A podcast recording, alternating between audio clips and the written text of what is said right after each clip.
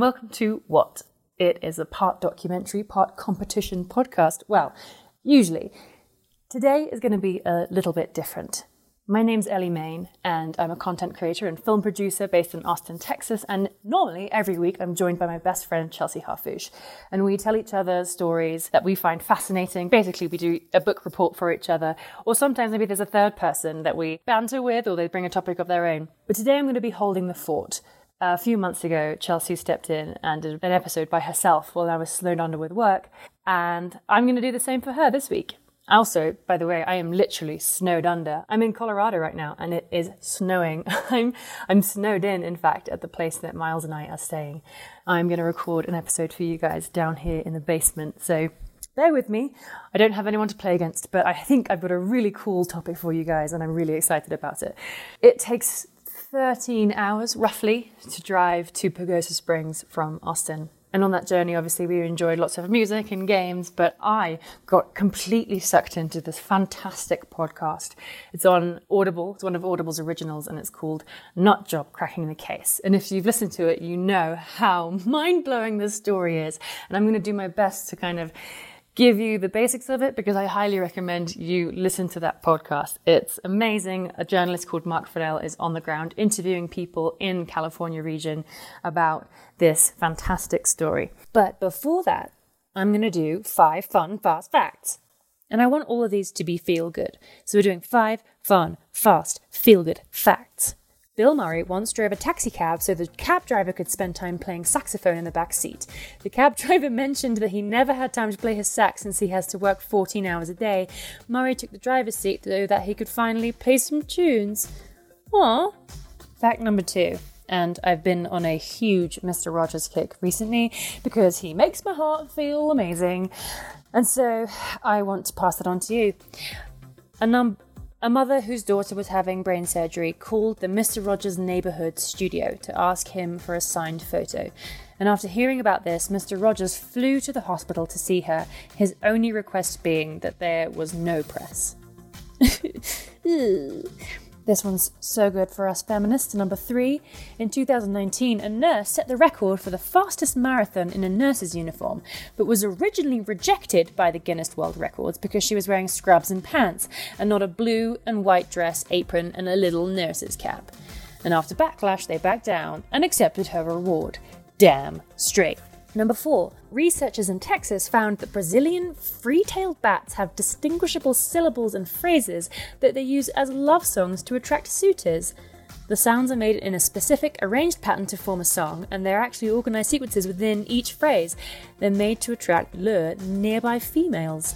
Number five, when the leader of Piplantri, a small village in Rajasthan, India, lost his 16 year old daughter in 2006, he decided to turn his grief into something beautiful.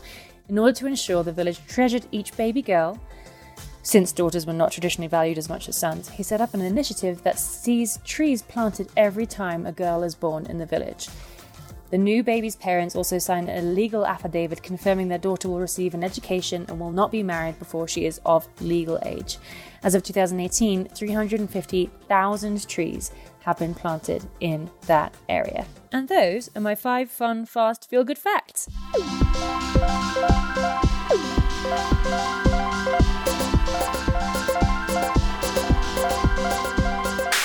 So, this is about the nut heists in California. Central Valley is a flat valley that dominates the interior of California. It's 40 to 60 miles, which is 60 to 100 kilometers, wide and it stretches approximately 450 miles, or 720 kilometers, from north northwest to south southeast, inland from and parallel to the Pacific Ocean coast. It covers approximately 18,000 square miles, 47,000 kilometers squared, about 11% of California's total land area, or about the size of the Dominican Republic. It's a pretty massive area of land. Products grown in California reach the furthest corners of the whole world providing more than half of the fruits, vegetables, and nuts grown in the United States. It also grows cereal grains, hay, cotton, tomatoes, vegetables, citrus, tree fruits, table grapes, wine grapes, all sorts of perfectly arranged orchards of fruits and vegetables and plants. In fact, there's a high probability you've eaten an entire meal that was grown in the California region. But there's one of these crops in particular, as you've guessed, that dwarfs all the others in terms of agricultural monopoly and is going to be the subject of this topic. California produces 80% of the world's almonds, 99% of America's. It's the world's second largest producer of pistachios and walnuts. In fact, the California nut industry makes over $9 billion a year. Before I listened to this podcast, I'd never heard of ag crime, agricultural crime, and I certainly never thought that it was up there in terms of massive heists that were possible. You know, you might think that maybe banks or casinos are the places that you want to hit. Turns out there's a lot of money in nuts. You might not think that there's much to be gained by stealing a truckload of almonds or pistachios a lorry load for our British listeners. But in fact, one truckload of almonds, for example, can reach up to $500,000. Why are nuts so expensive? that was the first question that I had to ask. So, most popular nuts grow on trees, meaning one, yields are lower due to space constraints. Harvesting is more difficult to mechanize, and harvesting is much more time consuming Nut trees are much more high maintenance. They're very climate and soil dependent compared to something like peanut bushes. Also, nuts like cashews and almonds actually have poisonous shells which have to be very carefully removed. Sometimes these nuts have to be shelled by hand. So all of this yaks up the price so that a truckload of almonds could be worth $500,000. So when shipments of iPads or Nikes are stolen, there are serial numbers. It's all easily trackable. And so then when it hits the black market where it has to be sold because these are stolen goods, it has to be sold at a discount because of the risk of it being tracked. But when food is stolen, there are no serial numbers, no way to trace the items. The evidence gets eaten. I mean, take a pistachio out of its packaging and it's a pistachio. A private investigator and transit company owner from California named Sam Wadhwani said that he had tracked cargo thefts of tires, Xboxes, computer equipment that was earmarked for the military, baby formula, tampons, and iPhones, but it's almost impossible to track food. Between 2013 and 2017, over $10 million worth of nuts have been stolen from the Central Valley in California. And we're not talking a stick up at the orchards. We're talking sophisticated, digital, organized crime possibly involving Armenian and Pakistani terror groups, though I have to say that's never been quite proved yet, so far as we know. So, how did they do this? Well, it's all about something called load boards. What's a load board? It's a site that's kind of like eBay meets Indeed for truckers. I don't know about you, but I didn't know anything about the trucking industry until I started learning about this. So, a load board, three types of parties will interact with a load board or on a load board. It's a website. There's a seller that works for a particular orchard or maybe owns the orchard, and they post, Hey, I need a shipment of almonds to go from Central Valley to Portland, Oregon. Then there are brokers who sell those bits to big trucking companies. They're like an outsourced sales team. They have a network of sellers and a network of companies or truck drivers that they can develop relationships with, and then everyone can get frequent jobs. I guess that's the idea. Everyone gets a commission. But then there are individual truckers, people who own their own trucks outright, who can bid for these jobs personally. Essentially, everyone makes a bid on the job of how quickly and cheaply they can complete the drive. The seller chooses who wins, obviously, usually the quickest and the cheapest. So, if you ever see a truck parked somewhere and the trucker on their iPad looking sweaty, they're probably bidding for the next trucking job.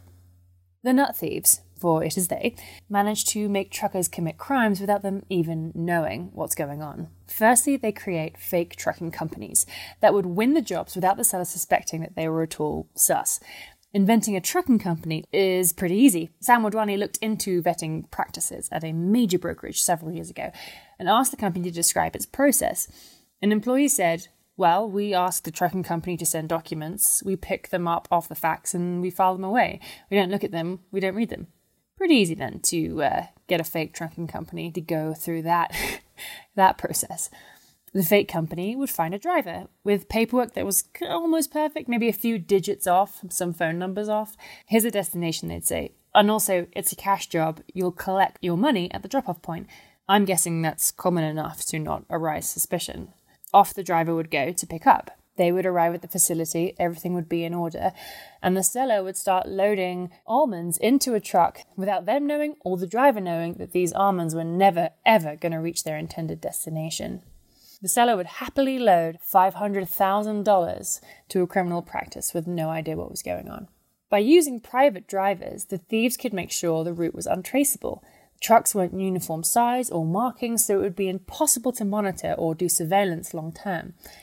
The paperwork both ends would match. Yay! Let's load up those almonds. Then, while they were on the way, the driver would get a call. Change of plan, you aren't going to Portland. We're so sorry, there's been an error. We need you to go to LA, to the port. It's closer and we'll pay you even more for our fuck up. This would be a massively attractive offer to a truck driver. Most truckers don't make a gazillion dollars and they have families to provide for. So, mm, hang on, I don't have to drive to another state. I'll make more money and I'll be home sooner. Yeah, I think I can forgive this error.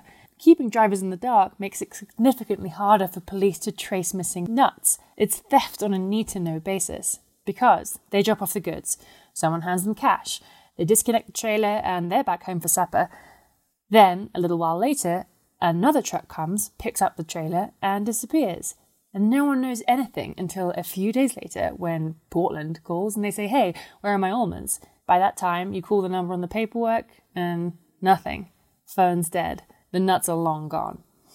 This went on for two years before the California Valley began to link these cases and realize that it's much more than just averting a lorry. When you look at the logistics needed to complete this crime, all signs point towards an organized group. You steal 370,000 pounds of almonds, you're not exactly going to sell it on the side of the road. Roger Isom, president of the Western Agricultural Processors Association, said that the situation is further complicated by the fact that many nut processors have avoided contacting the police when they've realized that a shipment has been stolen, worried that reporting thefts could jeopardize future business. And not just the nut industry, the trucking companies, the shippers, they don't want to talk because they're embarrassed someone pulled the wool over their eyes. No one is eager to be the laughing stock of the nut industry. Remember, $9 billion a year. One processor, in fact, concerned about publicity, tried hiding GPS trackers in its shipments instead of calling the police, and they still lost two loads to thieves. Roger goes on to say, It hits us right between the eyes. This is not anything we've really seen before. We've experienced 30 thefts in the last six months. That was in April 2014. It's strongly suggested that many nut thefts have originated with Armenian Power, a criminal group that's active in the Los Angeles area and linked to a broader Russian organized crime network. One of the three men listed in a police report as being involved has a criminal history that includes convictions for burglary, assault, and battery, criminal trespass, domestic violence resulting in injury. A second pleaded no contest to a charge of grand theft in 2014. And though no one has been charged with any crimes in the nut case, all of these, this group remains under investigation by the FBI. We're trying to go up the food chain, they say. The problem is, if they happen to arrest a driver or a hacker who is inside, who knows about the operation, they immediately want to turn informant. And it's then up to the FBI or the police to decide whether a conviction is more important than information that gets them to the crime network behind this one driver. There are cases of drivers being arrested and suddenly having a $100,000 lawyer, which is some real Ozark shit. Something that's very interesting to this, but not necessarily linked, is the United States trade war with China, or any country, in fact, that doesn't have a favorable relationship with the USA. Donald Trump in 2018 began setting tariffs and other trade barriers on China with the goal of forcing them forcing China to make changes to what the US says are unfair trade practices. And obviously there's also a tense relationship with a lot of Middle Eastern countries like Iran. So if California produces 80% of the world's nuts, that is going to make nuts ridiculously expensive in countries that rely on them for a lot of their food. So, what they do is they kind of through trade with neutral countries. Countries like Australia and Vietnam will purchase nuts to a ludicrous degree for that country's nut industry. So it's pretty clear that countries like Iran and China are importing Californian nuts through Australia and Vietnam. Nothing as yet has proved that this trade embargo has a direct effect on the nut heists. The stolen nuts end up in sometimes Canada, sometimes Mexico, and sometimes elsewhere in the United States, quite rarely abroad. In fact, a shipping security executive was asked who ends up buying these stolen nuts, and his reply was, You do. You just don't know it. Agricultural crime is not new to the Central Valley area, where the sheriff's departments of most of the major farm countries have officers dedicated to things pilfered from nearly 7 million acres of fruit, nuts, grains, and vegetables. Over the years, thieves have stolen equipment fuel, irrigation pipe, copper wire, even bees. And in honor of last episode, I will take this tangent. Turns out honeybees are extremely important in the production of almonds. As we've sort of discussed, but I'll go into a slightly more detail, California's total almond acreage has nearly tripled in the past 20 years, a spike due in part to the foreign demand, like we just talked about. At the moment, there are 1 million acres of nut bearing trees in the state, with an additional 330,000 on track to start producing over the next four years or so. The trees produce well over 2 billion pounds of nuts per year, and they're really sucking down the valley's aquifers at a pretty rapid pace. Apparently, this growth has driven a near manic demand for honeybees, which are crucial for what's become the largest managed annual pollination event in the whole world. Beehives have never been more valuable. Every almond farmer needs two healthy colonies per acre of trees at an average seasonal rental price of around $185 per colony, and that number is expected to soar in the coming years. When everything goes right for a beekeeper, especially one with thousands of well maintained hives, winter in California presents an enormous money making opportunity. Towards the end of January, millions of hives arrive in California from all over the country. The bees live in boxes, which themselves are stored in stacks. They kind of look like fax boxes, covered with finely woven mesh during the transit. By the time they reach a staging area, sometimes a large field not far from where the bees will be put to work, they've been bumping around on the back of a flatbed for days at this time.